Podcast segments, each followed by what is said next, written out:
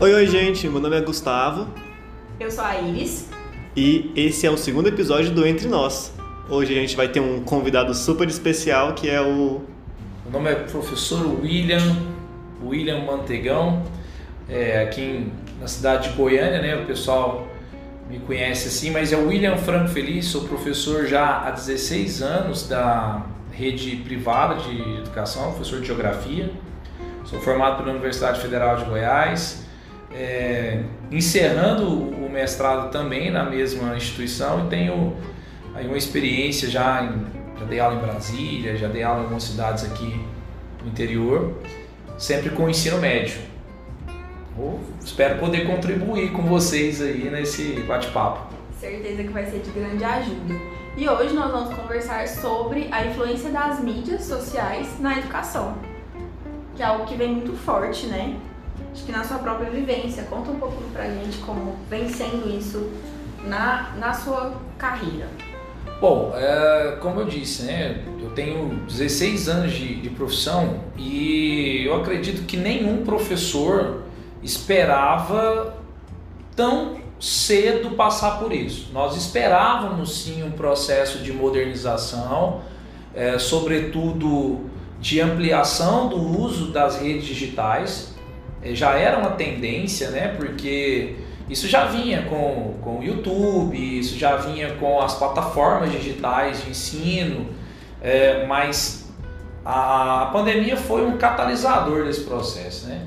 Então eu já, já trabalhava com algumas mídias, mas de forma muito introdutória. A universidade não nos prepara para isso, né? então nós somos todos pegos de surpresa. Mas enfim, quando quando começa a pandemia ali em, é, em março, né? na verdade não quando começa a pandemia, mas quando decreta o lockdown, né? o primeiro fechamento de escolas, é, nós professores, nós ficamos todos meio que perdidos no, no movimento, né? Falaram, e aí? E agora? O que nós vamos fazer? E o caminho de acesso aos alunos era sobretudo nas redes, né? Então essas redes digitais era o elo. Porém, isso também trouxe algumas, alguns medos.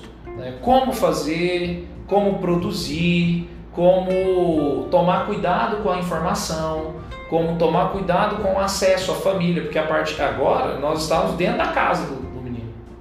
né? Então já não estava no ambiente da escola, já não era algo totalmente institucionalizado, até que as escolas também começaram a ganhar corpo, começaram a se organizar, a comprar é, acessos de, de plataformas para institucionalizar cada vez mais isso. Mas, sobretudo, o professor ele teve que fazer uma coisa que isso é muito nosso mesmo, muito da área da educação, que é criar, que é se reinventar. E alguns conseguiram, outros não, mas eu acredito que nós, de maneira geral, nós professores aprendemos a sair disso e principalmente por causa dos alunos. É, Eu vejo que eu aprendi muito com os meninos, aprendi muito com os alunos. Foi um momento da gente ter uma humildade e falar assim, galera, é, eu sei menos que vocês e eu quero aprender. né? Então, desde as linguagens de internet, né? O que, que significa isso aqui? O que, que significa essa sigla aqui? O que, que você está chamando alguém de cringe aqui? O que, que é isso? Né? Do que, que você está dizendo? Aqui? É, é- é realmente interagir com eles, entrar numa- num, num, num campo que era deles, né? E, e, e conseguir reverter. A minha carreira foi toda com o ensino médio, já tive muita experiência com o fundamental também, mas desde o início com o ensino médio. E nunca teve, eu tive tanto envolvimento com os alunos no- igual agora. né? Então foi um envolvimento muito é, é, muito próximo, cada vez mais próximo. Né? Eu estou falando, eu estava na casa dele. É, o acesso dele fazer pergunta era qualquer hora. Então mandava no chat, ou mandava um e-mail, ou mandava um, um- um link, alguma coisa, o vídeo nosso. Então foi um momento de, de muito medo né, do que viria a ser. Ah, nós vamos perder nossa posição. Ah, agora a gente virou youtuber. Né? Ah, eu, eu tenho mais né, condição de continuar na profissão.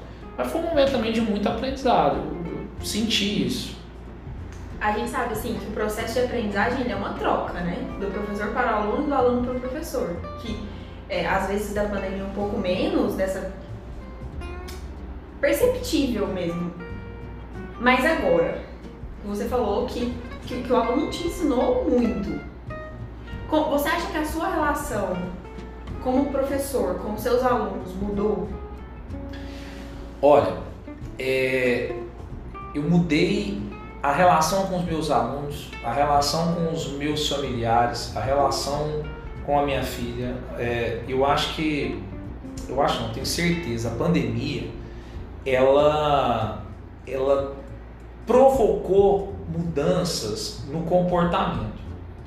O professor que não se adaptou a essa, essa postura, tipo, vamos lá, antes da pandemia o professor tinha muito assim, eu, eu sou o dono do conhecimento, eu tenho o controle da sala, eu faço, eu falo, vocês fazem.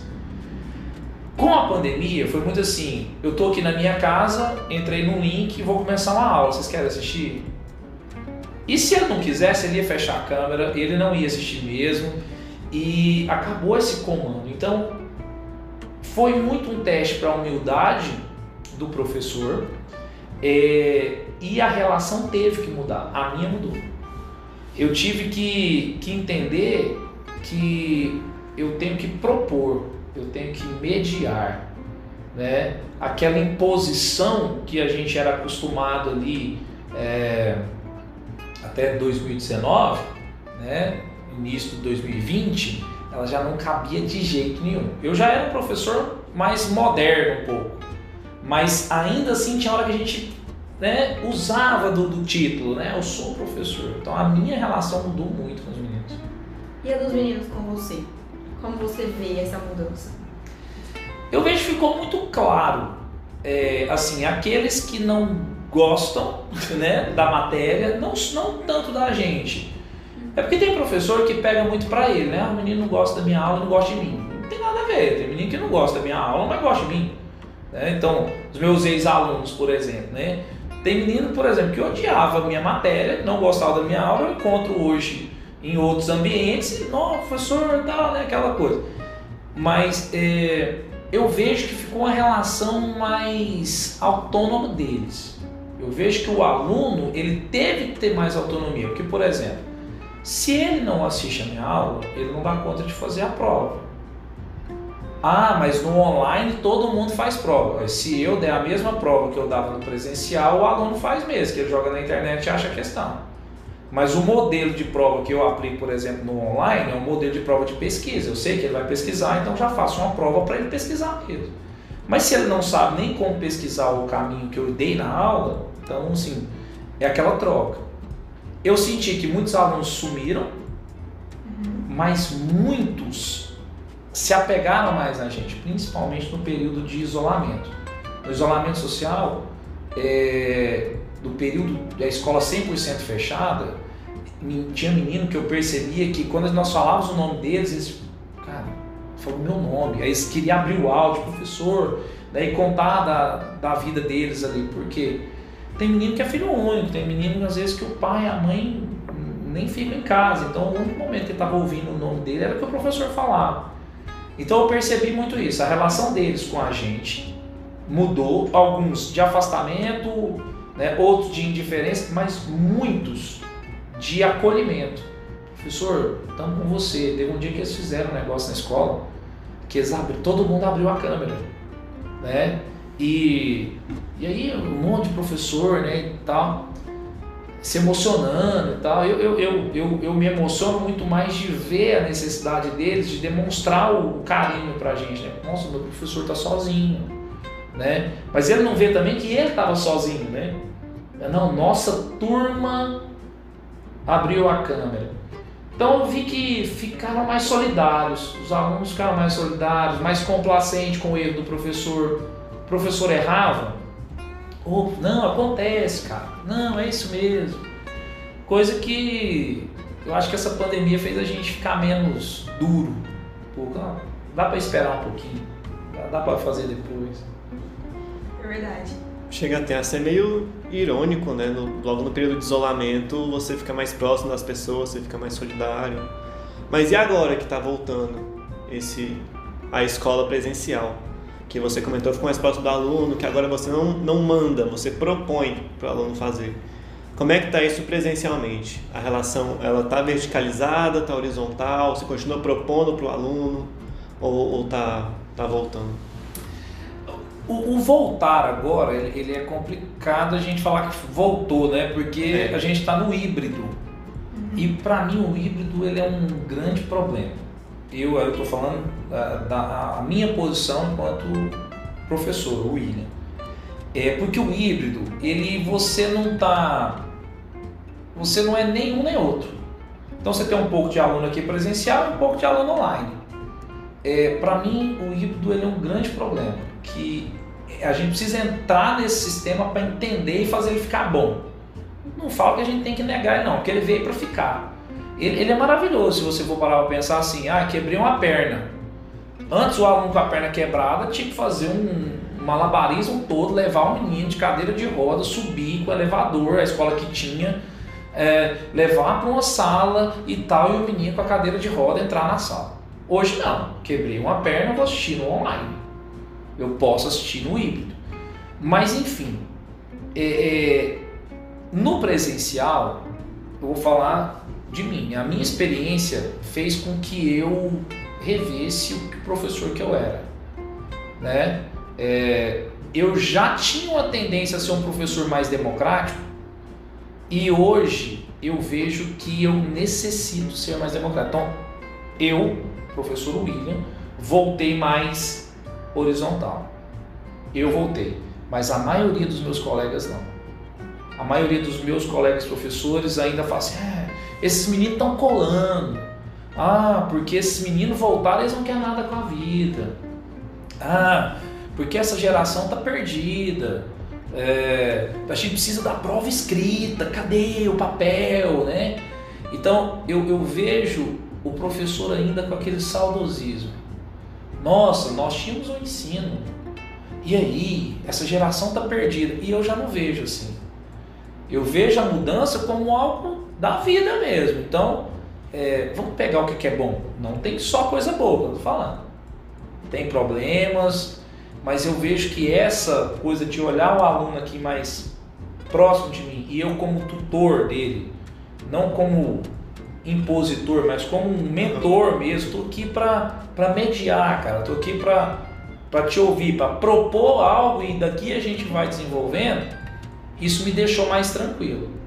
Eu sinto que os alunos me respeitam mais, aqueles que não gostam da matéria continuam não gostando mas sobretudo eu vejo que eles estão me respeitando mais. Porque o aluno, o problema, ele vai ser problema. Esse, esse aluno, ele é uma minoria, ele é um, é um dois numa sala. O aluno que xinga, que peita o professor, que sabe aquele aluno problema, é muito raro. O aluno conversador vai continuar conversador, mas quando é proposta, um problema, trouxe um problema para a sala, quero ouvir sua opinião, cara. Eu não quero só falar. Eu senti que quando eu trouxe isso do online para o presencial, eu senti que, nossa, eu faço parte, ó. A, escola, a aula é minha, a aula não é dele, a aula é, é nossa aqui. Eu gostei disso. Você acha que essa democratização nas suas aulas, você como um ser mais presente, uma relação mais horizontal, é, mesmo para os alunos que são considerados problema, não é, mesmo para os alunos que são considerados problema, isso melhorou a relação? De, de respeito, de troca em sala de aula? Porque assim, existem momentos que ele pode peitar, mas vai, vai ser 100% dos momentos? Eu acredito que não, né? Eu, eu, vou, eu vou te falar. É, você foi minha aluna, né? Eu, eu tenho uma. Então, você me conhece como professor de sala. Uhum. Eu já não tinha a postura de mandar para fora. Uhum. Não era. Só que eu tinha uma coisa que eu fazia isso, é, era meio que tradição. Tinha uma, uma vez que eu passa, andava na sala, quem não tava copiando, eu tirava a galera de sala, uma vez no ano, assim. Pra galera, tipo assim, apanhar o medo e não fazer mais isso na minha sala. Uma vez eu fiz isso no terceiro ano, lá no, no colégio que você estudava, e, E aí ficou marcado, né? Nossa, passa e olha, quem tá copiando põe pra fora. Hoje eu não faço isso. Hoje eu não faço isso. Então eu vejo o menino que nunca vai copiar, às vezes eu passo perdido, cara, o que aconteceu? Tô vendo aqui, já faz 10 minutos, você não tá copiando. Talvez você esteja fazendo a escolha errada. Aí, não, professor, que eu tô cansado. Você quer ir lá lavar o rosto? Ou seja, eu tento contornar. Eu não coloquei a mão para fora mais. Não quer dizer que a indisciplina acabou, porque isso é um ato de indisciplina, mas eu comecei a ver a, a indisciplina diferente. A agressão é uma coisa, a agressão é muito raro, gente. Um professor ser agredido em sala é, existe, e aí a gente tem que ver cada realidade. Hoje eu, eu falo de dentro de uma bolha, porque eu trabalho na iniciativa privada. É, tem agressão? Tem. Mas eu me sinto agredido. Antes eu me sentia agredido por qualquer coisa. O menino não copiar, eu me sentia agredido. Para o menino levantar da minha aula e, beber água sem falar comigo, eu me sentia agredido. É, mas hoje eu sinto assim: o menino levantou, saiu da sala sem pedir para mim, eu vou esperar ele voltar e vou dialogar com ele que aquilo ali ele feriu uma regra, que eu já sabia que era. Né? Então eu, eu, eu acho que a minha tolerância me colocou no meu papel de verdade, professor, que é o de mediar problema e aí reduzir os problemas. E você, como mediador, trazer esse aluno mais com um papel de protagonismo, então tem favorecido muito a relação professor-aluno e a sala de aula e a aprendizagem e tudo que isso envolve. Sim, inclusive, isso aí eu, eu tive a oportunidade no, no, mestrado de trabalhar isso, né? porque o meu mestrado é em didática e ensino, geografia. E, e quando eu fui propondo, né? ah, vou trazer uma metodologia, o meu método de ensino eu fui vendo que assim, quanto mais a aula é do aluno, do aluno, né? a aula é sua, e eu tô aqui para te entregar algo legal, é, mas é seu, é você que vai fazer, é, a gente junto aqui. Quando eu deixei de fazer a aula, muito aula de massa, para uma aula mão na massa, que o menino trabalha mais do que eu, que o menino é, é, ele propõe, ele traz, ele. É, e isso eu percebi que o, ele se sentiu mais responsável e mais. É, como é que fala? Muito mais. capacitado, é, preparado para resolver problema. Então era dele. E, e ele se sentia também é, comprometido com aquela aula, era dele. Então, assim, nossa, professor, hoje, hoje nós vamos falar de tal coisa. E não era para o aluno dar aula, era o, o, problema. Então eu sigo muito isso aqui, né? Que, a, que até a minha professora, a professora Lana Cavalcante, ela, ela propõe, que é problematização, sistematização e síntese. A aula nunca começar as placas tectônicas são. As placas tectônicas são, eu estou dando a aula. Mas quando eu trago uma reportagem, alguma coisa, eu falo assim, galera, você já terremoto? Né? E o que é um terremoto? Nossa, e aí menino sai contando história total, né?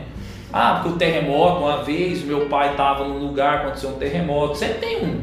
E aí, você, quando você traz essa problematização, é, é você parece que ele sente dentro, parte dele. Aí eu falei assim, nossa, gente, eu estou inventando a roda aqui. Aí eu vou ler Vygotsky e falei, nossa, zona de desenvolvimento proximal, né? O cara já é. trazia isso.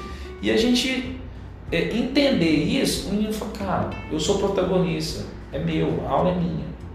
E aí não quer dizer que o professor perdeu sua posição. Ele passou uma posição que tinha que ser dele sempre. Ouvir, corrigir, indicar caminho, se envolver. E, e, e cumprir o conteúdo dele, que não deixa de cumprir, tá lá o conteúdo só que como que eu cumpri esse conteúdo? Né? De uma maneira onde o menino foi mais significativo, participou, não só ouviu. Você trouxe na sua fala a questão de uma reportagem, um jornal falando das placas tectônicas, né? E aí eu acho que entra também as mídias sociais, querendo ou não. Seu Instagram, que inclusive eu sigo, se você quiser deixar o seu arroba aí. o William Mantegão. William com dois N's, dois, dois N's, N no final. É... Você traz até aquela caixinha de perguntas, né? Como que é para você experienciar isso tanto fora da sala de aula, porque o Instagram acaba virando uma sala de aula, e isso dentro da sua sala de aula, esses reflexos? É, a rede social, eu, eu, eu tomo um cuidado muito grande para assim. Tem o William, né, o William Franco Feliz, pesquisador lá no, na, na, na, universidade, de, de né, mais técnico, mais pesquisa mesmo. E o William Mantegão, professor, né? Então assim, a sala de aula, ela tem uma pegada diferente do da rede social. Na rede social são toques rápidos.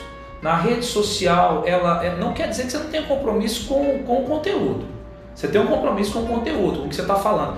Mas a rede social, ela tem que ser aquele flash. Ela, é, é, ela tem que ser rápida, ela tem que ser de entendimento. É, e, sobretudo, de empatia. Então, ali é, é muito do, do William, vida né, pessoal, social, não do cotidiano da minha vida pessoal como um todo, mas é, é, é aquilo mais próximo do aluno, a linguagem mais simples, uh, às vezes até usar um, um termo corriqueiro, né, que está fora da, da, da, norma culta da língua, para aproximar do menino. Não, meu professor está aqui, ó. Mas meu professor, está falando comigo aqui. Na sala de aula, é óbvio que tem essa coisa da gente quebrar o gelo, mas é mais. É, é, é, eu, eu, eu prezo muito pelo acadêmico, a linguagem, né? o, o, o uso mais formal para o aluno entender assim, ó. Existem lugares e lugares, momentos e momentos. Você não precisa ser formal o seu tempo inteiro, mas você tem que entender que tem lugar que é formal e tem lugar que é informal. Para ele, ele, ele entender pelo comportamento que, olha, peraí, aqui eu posso ser mais informal, aqui cabe uma informalidade. Não, aqui já não cabe uma informalidade. Então eu, eu, eu tento mostrar para o menino muito isso. Por exemplo, eu, eu, eu toco, eu canto. Eu nunca cantei na minha sala de aula. Porque eu nunca me senti assim, o professor que canta na aula.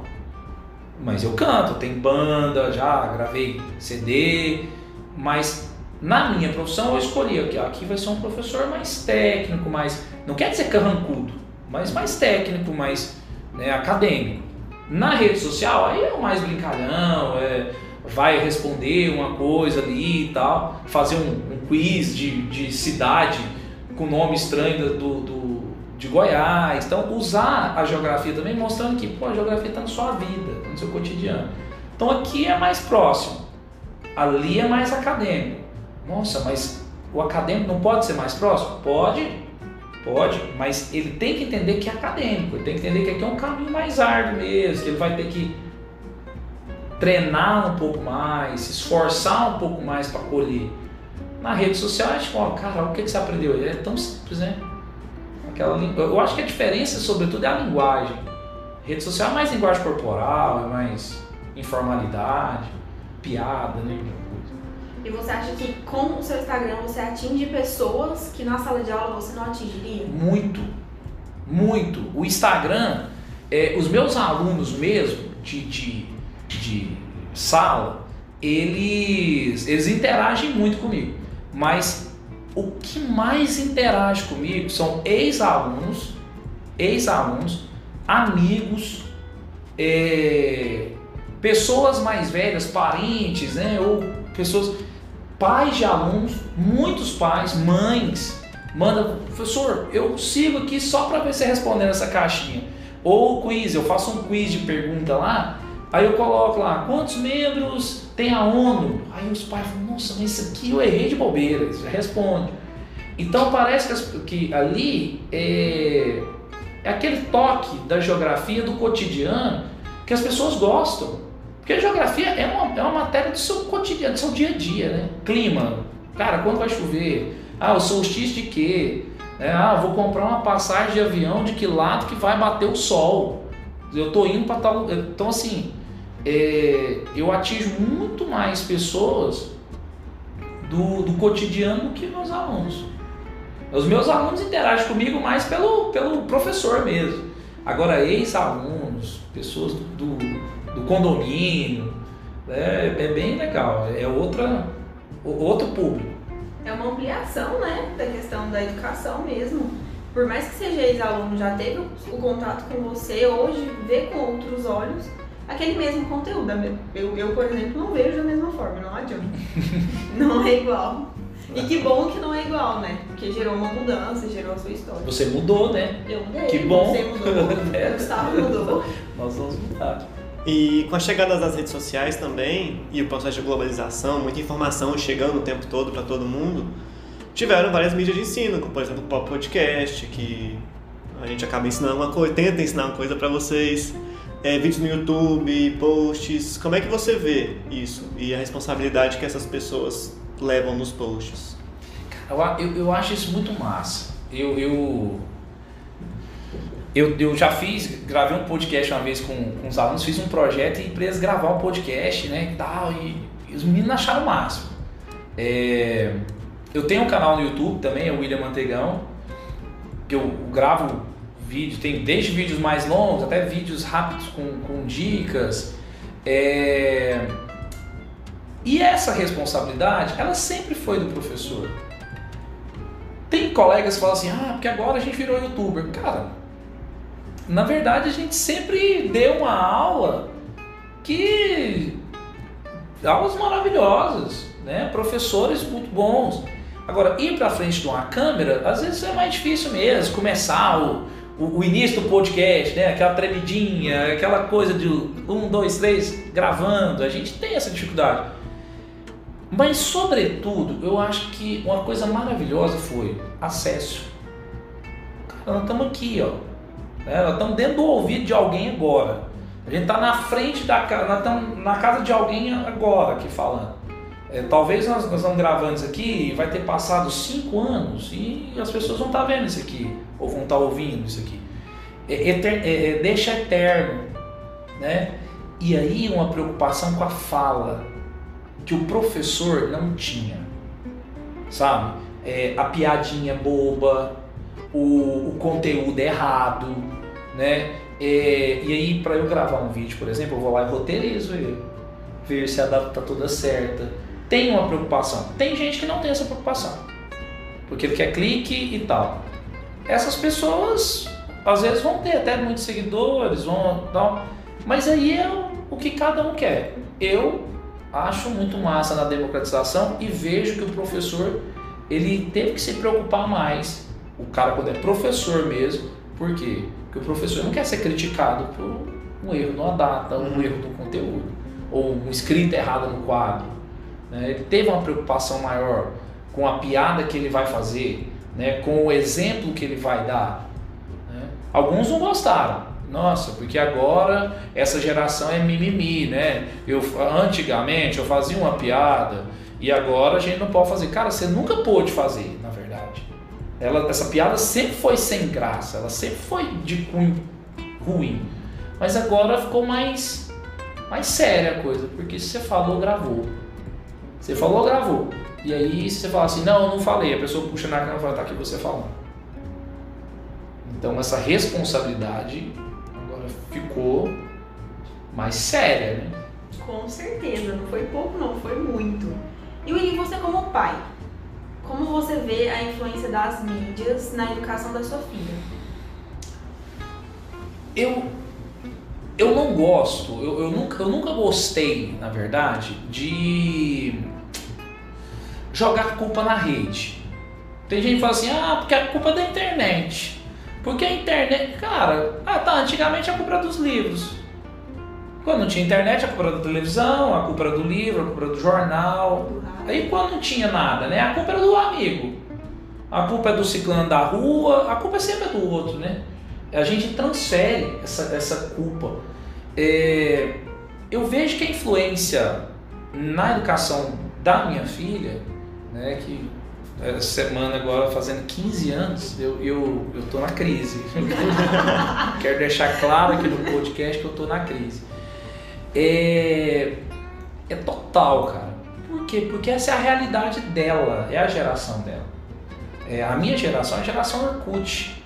Né? A minha geração é a geração Orkut. é a geração do MSN. MSN, né? Um pouquinho antes ali eu peguei o ICQ ainda, mas tudo bem, né? Vamos, vamos do Eu MSN. Não peguei, não. Vamos do MSN porque não quero deletar, delatar a minha idade. Mas enfim, a... eu vejo que é uma influência muito grande no comportamento, no jeito de, de vestir, ah, mas nada diferente do que também era nas outras redes. Óbvio que agora eu- elas são, eles são bombardeados com um conjunto de informação muito maior. É, é- é- tudo para eles é no, no agora. É muito rápido, É né? muito rápido. Então, assim, é, ah, essa música. Nossa, que música legal. Nossa, papai, mas essa música já tá velha. Eu falei, não, mas como assim tá velha? Semana passada. Já tem, já tem duas semanas, cara. Como assim, né? É, então eles são muito efêmeros, né? A sociedade líquida, né? Que o Bauman traz. É, é muito isso. Eu vejo que essa influência traz também uma angústia deles. Eles são muito cobrados, né? E eles têm que acertar o tempo inteiro, porque todo mundo é. Na rede social, todo mundo é sucesso, né, meu irmão? Ninguém posta o fracasso. É todo mundo show, é todo mundo lindo, os filtros é top, né? É, o, o padrão de beleza, o padrão de corpo, né? Tudo, o consumo. É, e ela é essa geração que se cobra, que, que quer estar né? Na, na- nessa, nessa moda.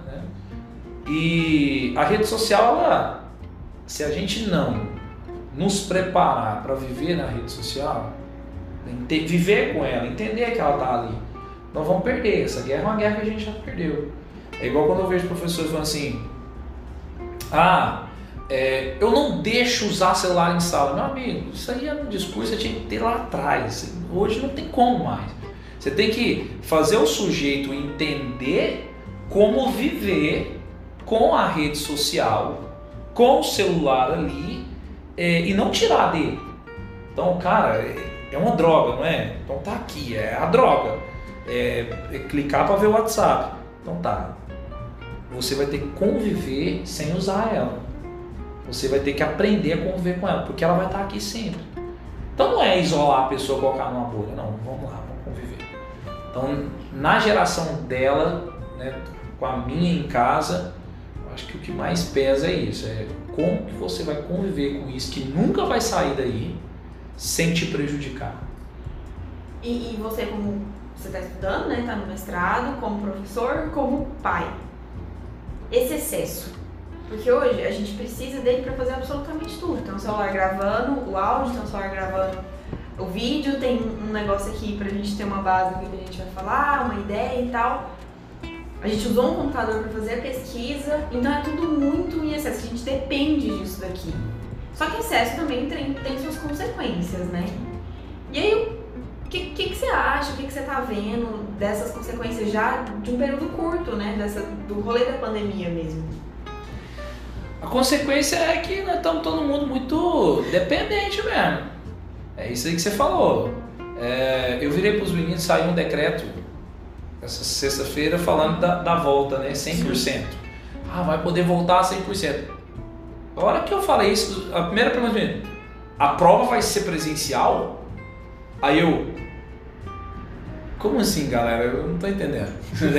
tipo, vai- vai voltar. Não, mas até a prova, eu falei, galera, eu não quero achar que vocês estão colando, né? Tipo assim, mas é, como que vai ser esse momento a gente voltar? né? Então, a pandemia é, colocou a gente para assistir live, né? Então, vamos juntar na casa do colega para assistir uma live. Então, é, ah, eu quero assistir uma live do Nat Roots, eu vou assistir a live do Rapa, eu vou assistir a live do Gustavo Lima. Então, era um evento, né? É, e, e acabou que assim, a gente ficou muito mais na rede social, muito mais. E, e esse excesso, eu acredito que juntou a gente virtualmente, mas esse contato físico, ele parece que as pessoas estão no estranhamento. Sim. Elas falam muito pela rede, mas na hora que é para conversar ao vivo, é assim, nossa, como assim? Eu vou olhar no olho de alguém? Então, a consequência eu vejo muito assim. A gente chega na sala de aula, às vezes, agora que estão voltando. Bom dia, gente. Eles, gente, bom dia. Aí, ah, bom dia. Tem que dar bom dia. Tem que O dar bom microfone dia. tá ligado. É, nossa, eu- é, eu, esse dia pra trás fui fazer, no colégio que eu dou aula tem que fazer oração, né? Primeiro horário e tal. Aí eu comecei, Pai Nosso, aí todo mundo calado. Eu falei, não, galera, pelo amor de Deus. É Pai Nosso porque está. Aí aqui está.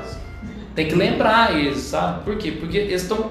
E, e não é maldade. Você vê, tipo assim, eles estão viajando mesmo. Sim, é uma falta de costume. A gente era muito dependente de celular antes. E nesse um ano e meio que a gente acabou tendo que ficar em casa, ele acabou sendo a nossa única fonte de contato social. A tela do celular, a tela da televisão, do computador. Então agora é algo muito, muito comum a gente não conseguir conviver sem ser pela tela, no presencial. Mas é, eu acredito pelo menos que é costume e a gente vai ter que se adaptar à própria profissão de, de professor. Eu escuto muito na, na escola que a gente estagia, que é você tem que aprender a dar aula em cada sala. Você está constantemente tendo que aprender como dar aula, porque cada sala tem gente diferente, agora o mundo está diferente também, então é um processo agora para todo mundo. Esse negócio de reaprender a, a viver, né, nesse novo mundo. É, é, é muito, e é, isso é bonito, cara. Eu, eu, eu acho isso muito, muito legal. Tem gente que fica angustiado, que Ai meu Deus, acabou, nossa. Aquele saudosismo, saudade do que era ruim falando que era bom. Nossa, porque antigamente, antigamente era ruim também, gente. Né? Mas isso aí que você, que você falou, eu acho que é. Quando a gente entende isso, cara, eu quero aprender, eu quero. Eu quero... Ah, não, porque. Então, William, você acha tudo bom? Lógico que não. Eu não acho tudo bom. Mas eu não acho que tudo é fechado. Quando é ruim, é fechado. Tá ruim como é que a gente pode propor para mudar, fazer? Porque esse é o papel do professor, né? esse é o papel da sociedade, não é só do professor, mas eu acho todo mundo.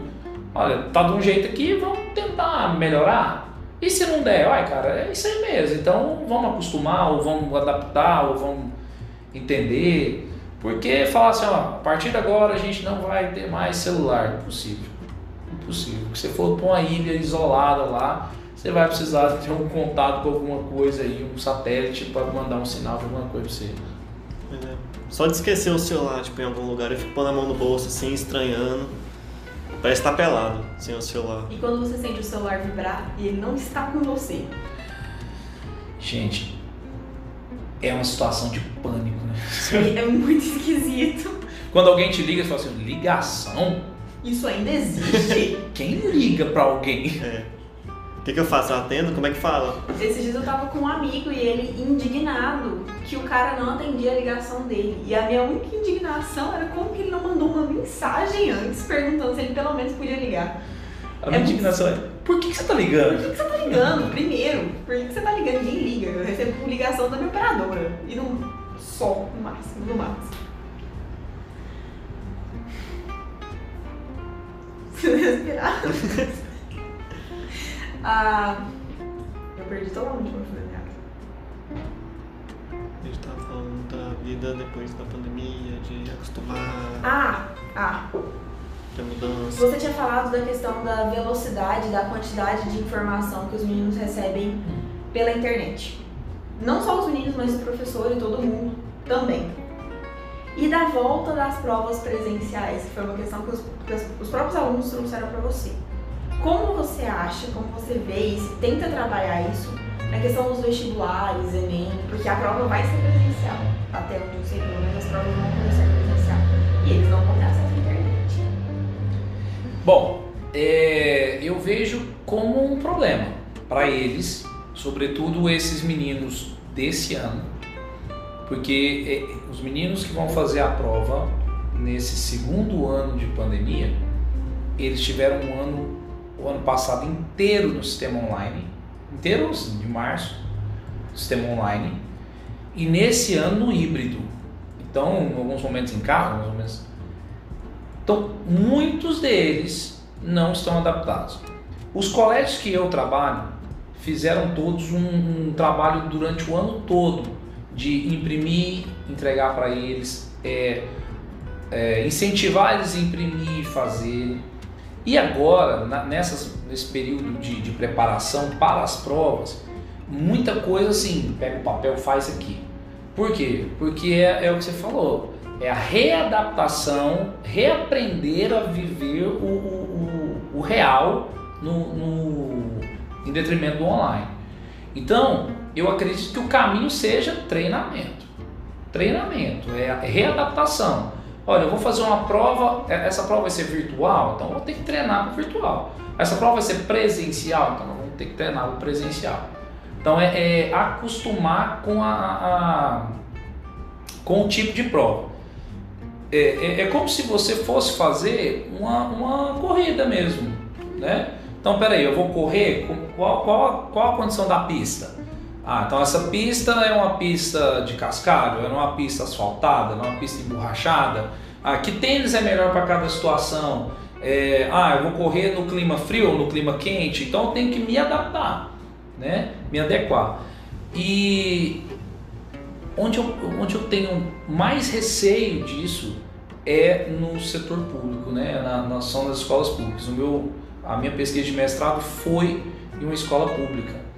E a, a pandemia ela, ela trouxe um abismo. Né? Ela já existia uma distância muito grande do aluno da escola pública privada. E agora isso virou um abismo. Porque essa distância ficou muito mais escancarada. Aqueles que tinham um tablet bom, um computador bom, uma internet boa, é, professores que estavam tendo curso de, de reformulação e tal, para aqueles que ficaram aí o ano de 2020 todo tendo aula pelo WhatsApp. Que é uma realidade, isso aconteceu. Meninos que tinham que ir na escola pegar as atividades impressas, ir para casa, fazer e voltar, como se fosse um, um curso de, por correspondência. Então eu acho que tudo vai ser adaptação. E eu acredito nessa rapaziada. Eles, eles são muito melhores que nós para adaptar. Eles são muito mais fáceis né? Quando eles querem, eles fazem. Né? Quando eles querem, eles fazem mesmo. E essa moçada, eu acredito que eles é, têm uma capacidade de adaptação melhor que a nossa, da a minha geração, né? É, porque eles conseguem entender assim, cara, mudou, né? Ó, oh, chegou um telefone novo, então deixa eu aprender a mexer. Eles já são acostumados com a mudança mais rápida. Eu acredito que eles vão levar isso mais fácil é, você falando, uma coisa me via muito forte na cabeça, que era a questão de trabalhar o lado humano nas escolas. Nas escolas que você tem acesso, tanto a sua pesquisa de mestrado também. Como você vê esse, esse movimento de trabalhar o humano, a singularidade de cada um, o momento de cada um, principalmente depois da pandemia? Sempre foi necessário, na minha opinião. Mas agora isso vem crescendo a, a das escolas que eu sei, de trabalhar essa questão humana, de visão de futuro, de grupo. Como que você vê isso daí nas escolas que você trabalha? A, sobretudo a empatia, né? O professor ele tem que ser, tem que olhar pro, pro menino e não achar que ele é uma tábua rasa. Né? Eu, eu até não gosto muito de usar a expressão aluno. Na, é como se fosse o sem luz, né? Como se fosse aquele assim, ah, ele não tem nada aqui, eu sou o professor, o detentor da luz e do saber e estou trazendo para você. Eu gosto muito de usar a expressão estudante. Né? É, no máximo ali um jovem escolar, né? Mas o estudante, eu acho que o estudante, esses meninos, eles precisam se tornar estudantes. O estudante é aquele que vai atrás, aquele que pesquisa, aquele que é, é, é, é como é fala? Inquieto, né? E o, o, que eu, o que eu percebo desse lado humano, as escolas elas já vinham fazendo um movimento e com a pandemia foi mais uma coisa que catalisou. Que, gente, é, hoje nós entramos numa sala e uma grande parte dos alunos perderam alguém. Perderam alguém. Perderam um ente querido. Eu tenho caso de, de aluno que perderam o avô num dia e a avó no outro. Né? Enterrou duas pessoas próximas num dia, dois dias da mesma semana. É, meninos que perderam o pai, é, meninos que, que ficaram né, internados com a Covid, é, perderam professores, nós perdemos colegas. É, então, parece que essa coisa do humano ficou muito mais latente. Falou, cara, não rola mais a gente ser carrancudo aqui dentro Não rola mais eu não olhar e perguntar como que você tá, né? Como que foi seu dia? E, e perguntar isso de uma forma genuína, né? De realmente estar interessado e preocupado. Você como aluno e o aluno com você. E isso ficou muito claro, né? Pelo menos nas escolas. Eu vou falar de onde, nas escolas que eu trabalho. Escolas que tinham uma pegada muito conteudista começaram a falar assim: peraí, põe o pé no freio, vamos dar aquilo que é essencial para o menino. O que, que ele não pode sair dessa série sem saber? Né? E aí vem o novo ensino médio agora, trazendo muito isso. Oh, tira um pouco da carga aqui, mas o que você vai dar aprofunda bem. Tem coisa que não vai ser necessário você dar, ele vai aprender no mundo, mas o que você for dar, dê muito bem. Mas esse lado de o que você quer fazer, projeto de vida, né, empreendedorismo, é, pegada ambiental. Como estudar, que é uma questão também que cada um tem o seu jeito, né? E a gente não sabe estudar. A gente não sabe como a gente tem que estudar para funcionar para mim. Porque o jeito que eu estudo é diferente do jeito que o Gustavo estuda e que você estuda. A gente passa 15 anos na escola e a gente não tem uma aula de como estudar. Como estudar. É, é, e é até engraçado, hoje eu tive uma, uma, reunião, inclusive na escola que você estudou, que lá o projeto de, de, de vida, né, e, e as, as, os itinerários, letivos, a gente falando, e tem uma disciplina que é uma disciplina, da, é uma disciplina nova na grade, inclusive isso aqui é, é uma formação de primeira linha. Spoiler alert! Primeira mão. É, vai ter uma disciplina para todo o ensino médio e ela vai ser uma disciplina nova e obrigatória. Tem, vai ter uma aula em cada turma é, do ensino médio, que é metodologia de estudo. Vai ter uma aula, vai ter um momento toda semana com o profissional que vai dar aula de metodologia de estudo. Ou seja, não é assim, ah, vou te ensinar a estudar. Não, vou trazer, vou falar de método, né? É, e aí, como é que você funciona? Como é que você funciona? Que é isso que você falou. A gente passa 15 anos na escola, né? Eu, eu, eu falo, vou falar por mim. Eu passei escola, graduação. Quando eu cheguei no mestrado, eu falei, e agora? Eu não sabia. No mestrado, eu falei assim, é, estrutura um texto. Eu, falei, é eu sabia escrever, eu sei escrever um texto, eu sei escrever, eu, eu formei mas eu não sabia me organizar para estudar. Por quê? Porque na graduação tinha grade de horário. Na escola tem, ah, você, ah, depois você pega esse livro, você fecha esse, você faz isso aqui. Né? No mestrado é assim, a pesquisa é sua. Que hora que eu sento para estudar? Que hora que eu escrevo o primeiro parágrafo? Como eu escrevo? Como eu escrevo?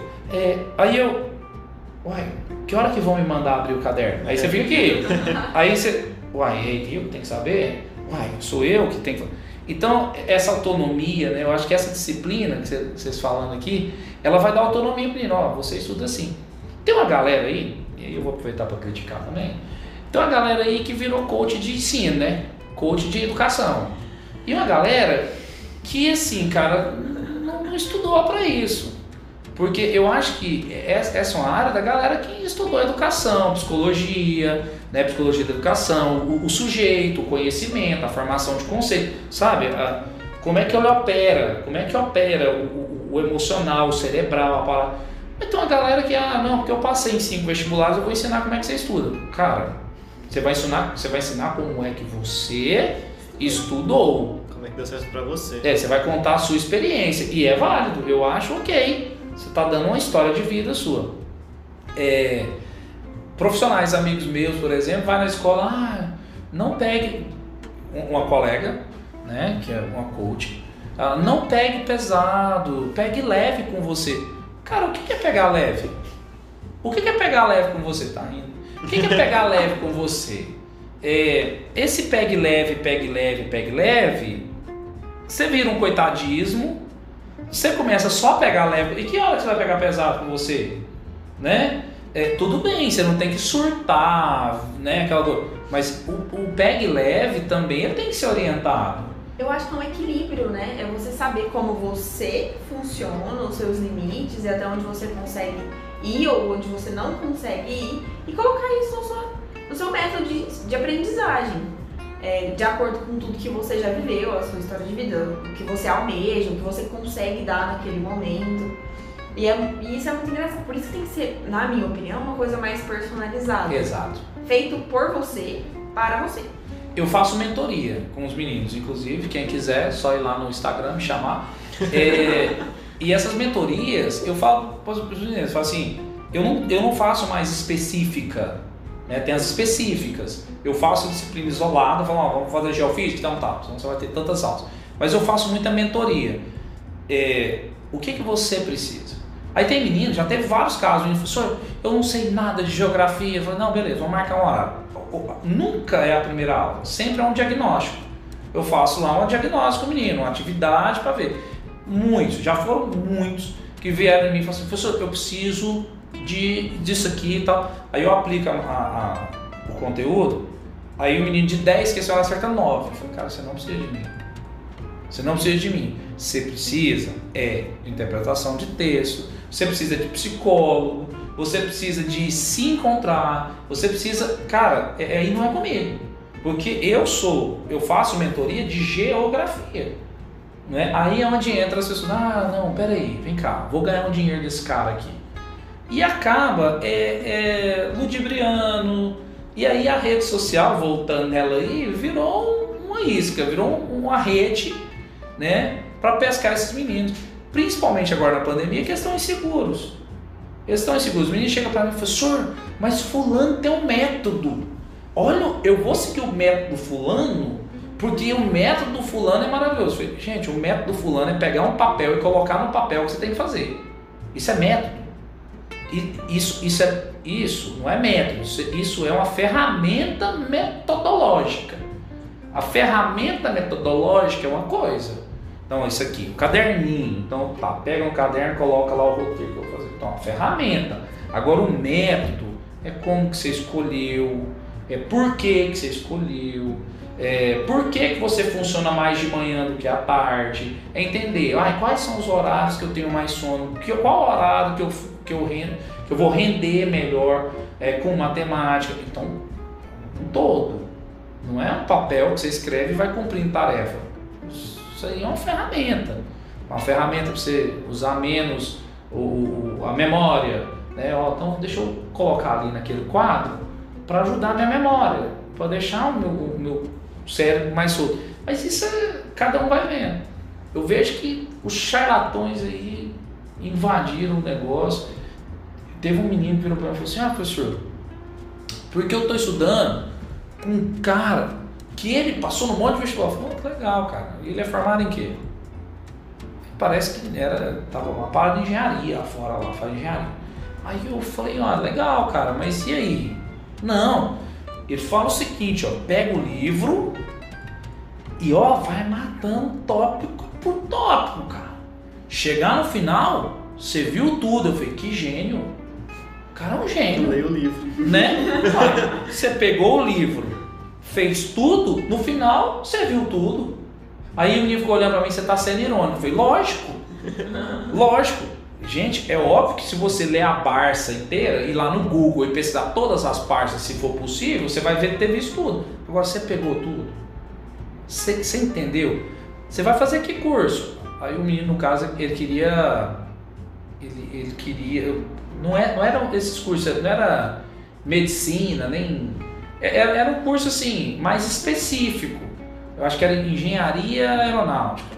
Eu falei, pois é, você já, você já reparou é, o que, que cai no seu vestibular?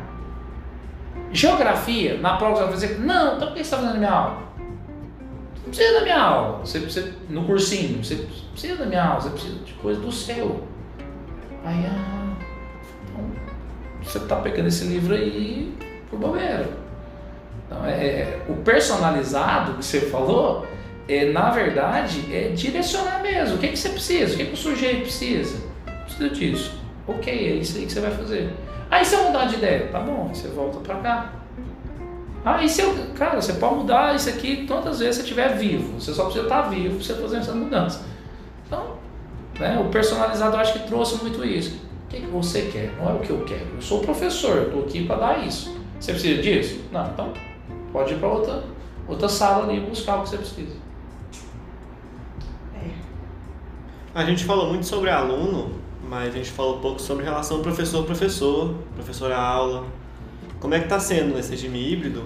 É, relação com os colegas, coordenação, como é que você monta aulas? É. Como é que tá a carga horária também? A, a carga horária aumentou muito. Muito, é, não em sala. Não em sala. As, as aulas continuaram a mesma quantidade, né?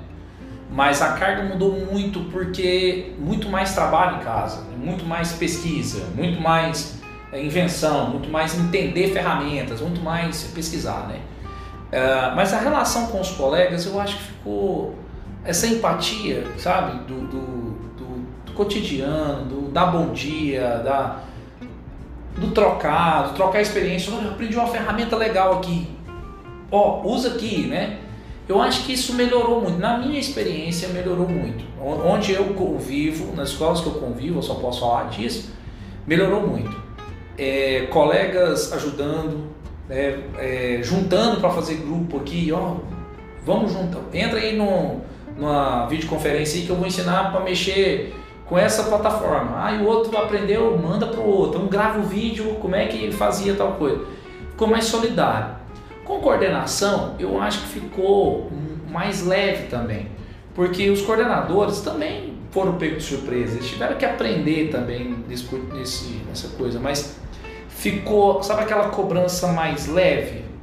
Não ficou aquela coisa tão mais pesada, mas onde eu trabalho é, é muito, muito comum assim todo mundo entender o seu papel. Então faz o seu papel bem feito.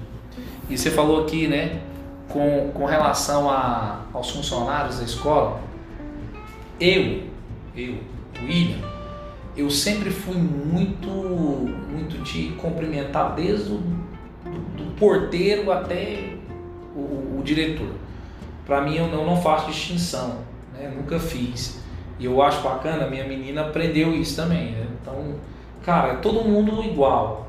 É, mas isso, na, quando volta, parece que volta hum, também melhor.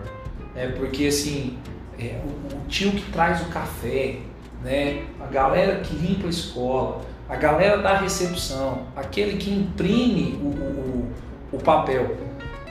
Parece que nós, quando em casa tivemos que fazer tudo, falou assim, peraí, tinha uma galera aí que a gente não via que era fundamental, que era essencial. É, o pessoal da TI, internet caiu, meu Deus, hein, a galera da TI. Pá. Então essa, acho que ficou mais, é, a gente conseguiu ter uma visão maior de escola né? Uhum. Porque nas, quando era só a gente em casa, a gente tinha que fazer tudo, né? É. prepara a aula, prepara o quadro, faz a limpeza, é, é, olha a internet, sobe o vídeo. Vai... Nossa, tinha uma galera que fazia isso tudo. Né?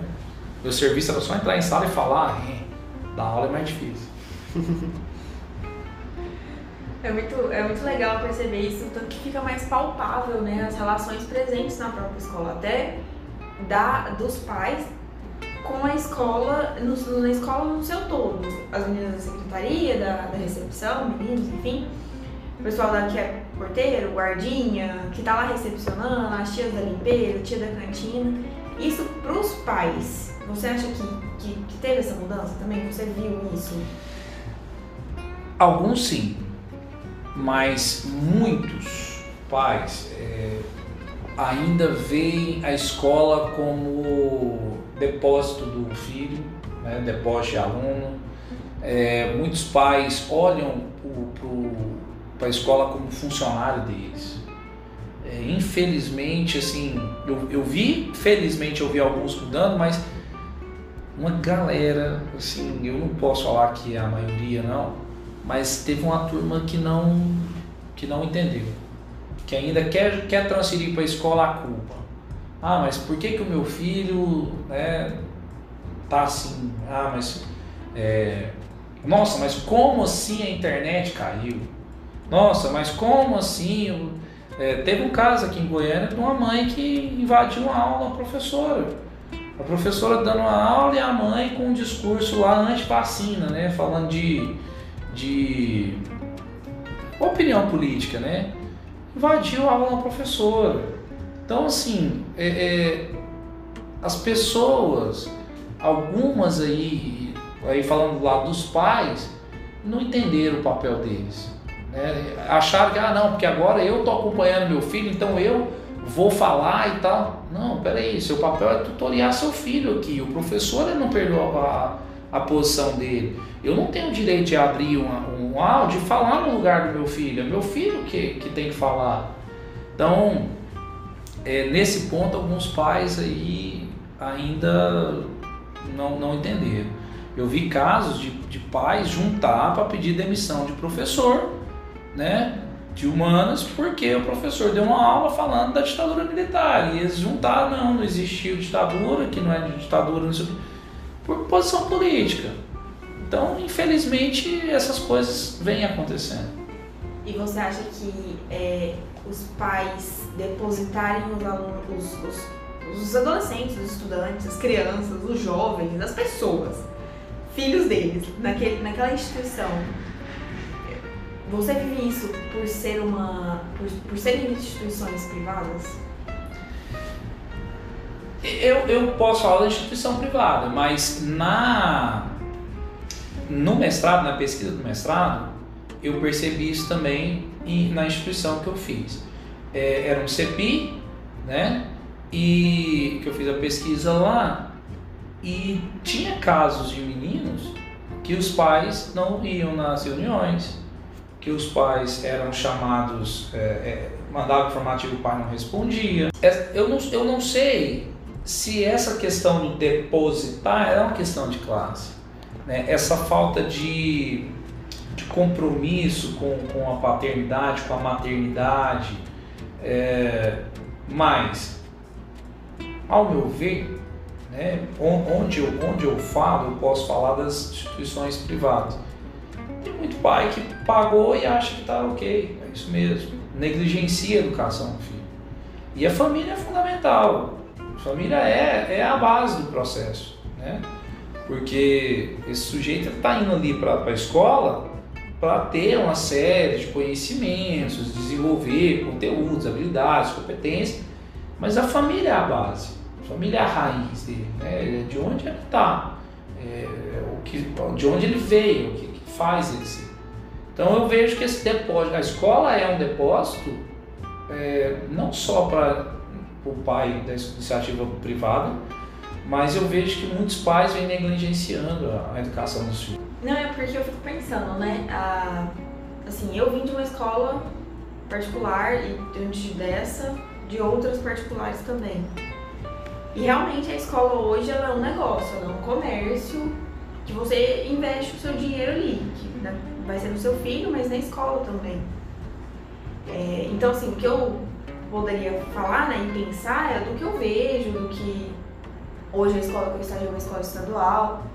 E essa questão da escola estadual, eu acho que ela existem inúmeras outras questões por trás, né? Que não, não cabe a discussão aqui, mas ela, ela tem muitas outras. Por exemplo, algumas famílias não têm a condição de alimentar a própria criança, então é muito mais complicado. E, e, e, ver essa, essa atitude dos pais hoje na, na escola privada, como afeta, né? Porque a nossa família é a nossa primeira rede de apoio. E se a família não tá lá, quem torna-se a rede de apoio? E isso gera debate para mais um monte de horas na, na influência da, da formação dessa criança, desse adolescente, de um jovem adulto. Depois. Mas é muito. E, e, o papel do professor nisso. Porque é onde aquela, aquele ser se espelha. Tendo ou não tendo a família, o professor ele, ele torna-se essa esse vislumbre, né? A gente tem essa, nossa, aquele professor lá, ele ensinou isso, isso, isso para fora de aula, na, fora da sala de aula. Nossa, aquele professor eu mantenho contato até hoje. Nossa, eu chamei meu professor para fazer um podcast com a gente. E, e, e, esse reflexo, essa. É muito legal. Eu acho, eu acho incrível pensar e, e olhar a relação professor-aluno e como ela vem se evolu evoluindo. Como ela vem estreitando os laços também, né? Sim. Principalmente nesse período. É um, algo muito, muito bonito de se ver e dá uma esperança, assim, também, de vai ficar tudo melhor. É, uma, uma vez é, eu estava no, no hospital para ser atendido, estava passando mal E aí era um centro médico grande. E aí o médico me chamou, tal, tava na sala, ele tava me atendendo, e aí ele, ó, licença que chegou um caso grave. Aí ele saiu da sala, eu fiquei lá, saiu, aí passou um tempo ele voltou. Aí ele virou para mim e falou assim, você acredita nesse país? E antes de eu responder, ele falou assim, porque eu não acredito. Essa mulher, ah, que chegou aqui, ela vai morrer. Porque em Goiânia não tem uma máquina de não sei o que para fazer um. sei lá o que que era. E, e no final de semana não tem. Não tem ninguém para fazer um exame desse, uma cidade desse tamanho. E ela vai morrer. E por causa de falta de investimento, e blá, blá. foi falando. Eu vi que ele estava angustiado, porque tipo assim, dava para salvar e não sei. Aí ele falou me. Você acredita nesse país? Porque eu não acredito. Eu falei assim, eu tenho que acreditar. Eu sou professor. Porque eu sou professor. E se eu não acreditar, eu mato o sonho do meu aluno. Eu tenho que acreditar no futuro. Eu tenho que acreditar que vão, que mais pessoas vão ficar igual você, indignado com o problema e vão se indignar a ponto de resolver as situações. Então eu sou um entusiasta do futuro eu vou sempre acreditar que vai melhorar, porque a minha profissão depende disso. Porque o dia que um professor entrar em sala e não acreditar que ele vai promover mudança, está na hora de parar. Está na hora de parar. Ele tem que acreditar que vai mudar. Ele tem que acreditar, ele tem que olhar e falar assim, cara, isso aqui vai, vai, vai dar certo. Ah, mas hoje não deu certo. Mas amanhã vai dar. Ah, mas hoje não deu. Mas amanhã vai dar. Eu, falo, eu, eu falei isso um dia para minha filha, ela deu uma descascada, falou um monte aí pra mim, né? Aquelas coisas que o adolescente de vez em quando dá uma, dá uma desabafada, né? Aí, ah, porque você fez isso comigo, não sei o que. Aí eu virei pra ela e falei, filha, eu só tenho uma coisa pra te falar, desculpa. Eu nunca vou, eu, eu não vou acertar sempre.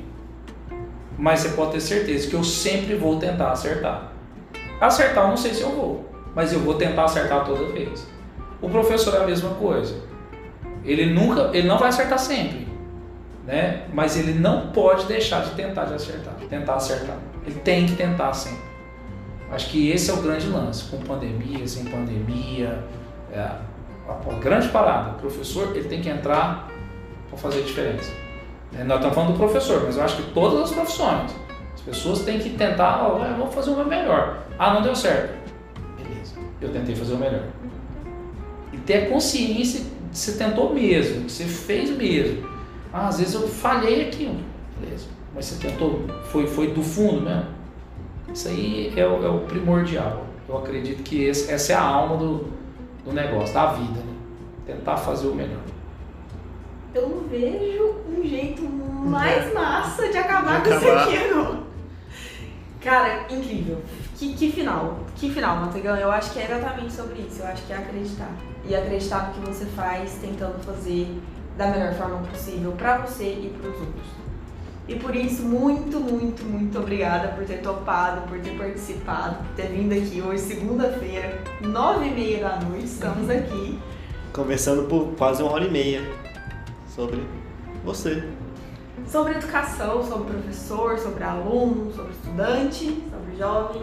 Sobre mídias. Sobre mídias, suas influências. Sobre vida. Obrigado, Sobre gente. Vida. Eu, eu que agradeço a oportunidade de, de estar aqui falando um pouco e contribuindo, que esse podcast influencie pessoas aí que fiquem cada vez mais motivadas a fazer o melhor. É isso. É isso. É isso. Muito obrigada para quem ouviu, quem está aqui até agora. Se gostou, compartilha com os, com os colegas, com os professores, com os pais, com todo mundo que quiser. E é isso. Até a próxima. Tá bom. Tá bom? É nóis? Valeu, galera. Nossa, esse final eu começo, ele é o pior.